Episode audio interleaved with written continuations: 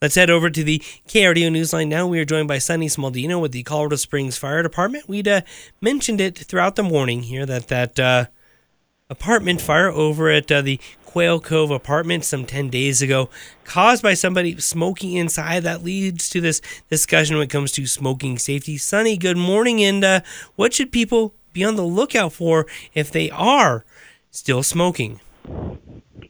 Well, that, I'm glad you asked. Those are the things we see the most. Is that we? It's one of our top five causes of fire all the time. Um, every year seems to be improper disposal of some sort of smoking materials. And if you're smoking inside your home, you really need to be having that sturdy ashtray completely putting that out and then getting making sure all your ashes are not hot they're not near anything that can catch fire.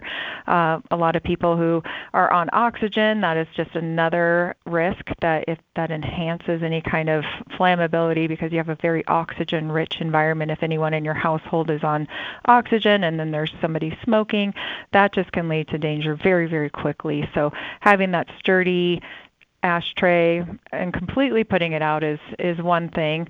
We also see a lot of people go out on their decks or their patios and dispose of them in their potted plants.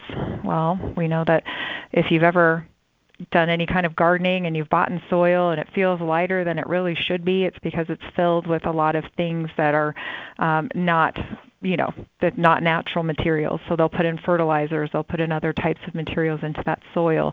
And as soon as you put out that cigarette into that dried up soil with a dead plant in it, that becomes um, just a recipe for disaster too. So those are some really big things to keep in mind. Right, and and here in Colorado, uh, we're so susceptible to winds blowing dried leaves and dried grasses around that uh, even putting it out on pavement is really not a guarantee. It really isn't until you've seen that you have completely extinguished that that smoking material or whatever that that is that has been on fire for quite a little while, making sure that you have completely put that out. And we do. We've got just corners of around homes and corners around our streets. And when people are throwing their cigarette butts out their window, that is first of all it's littering, which is against the law. But secondly, it can really create some really fast-moving grass fires. It can get up against somebody's home or their fence.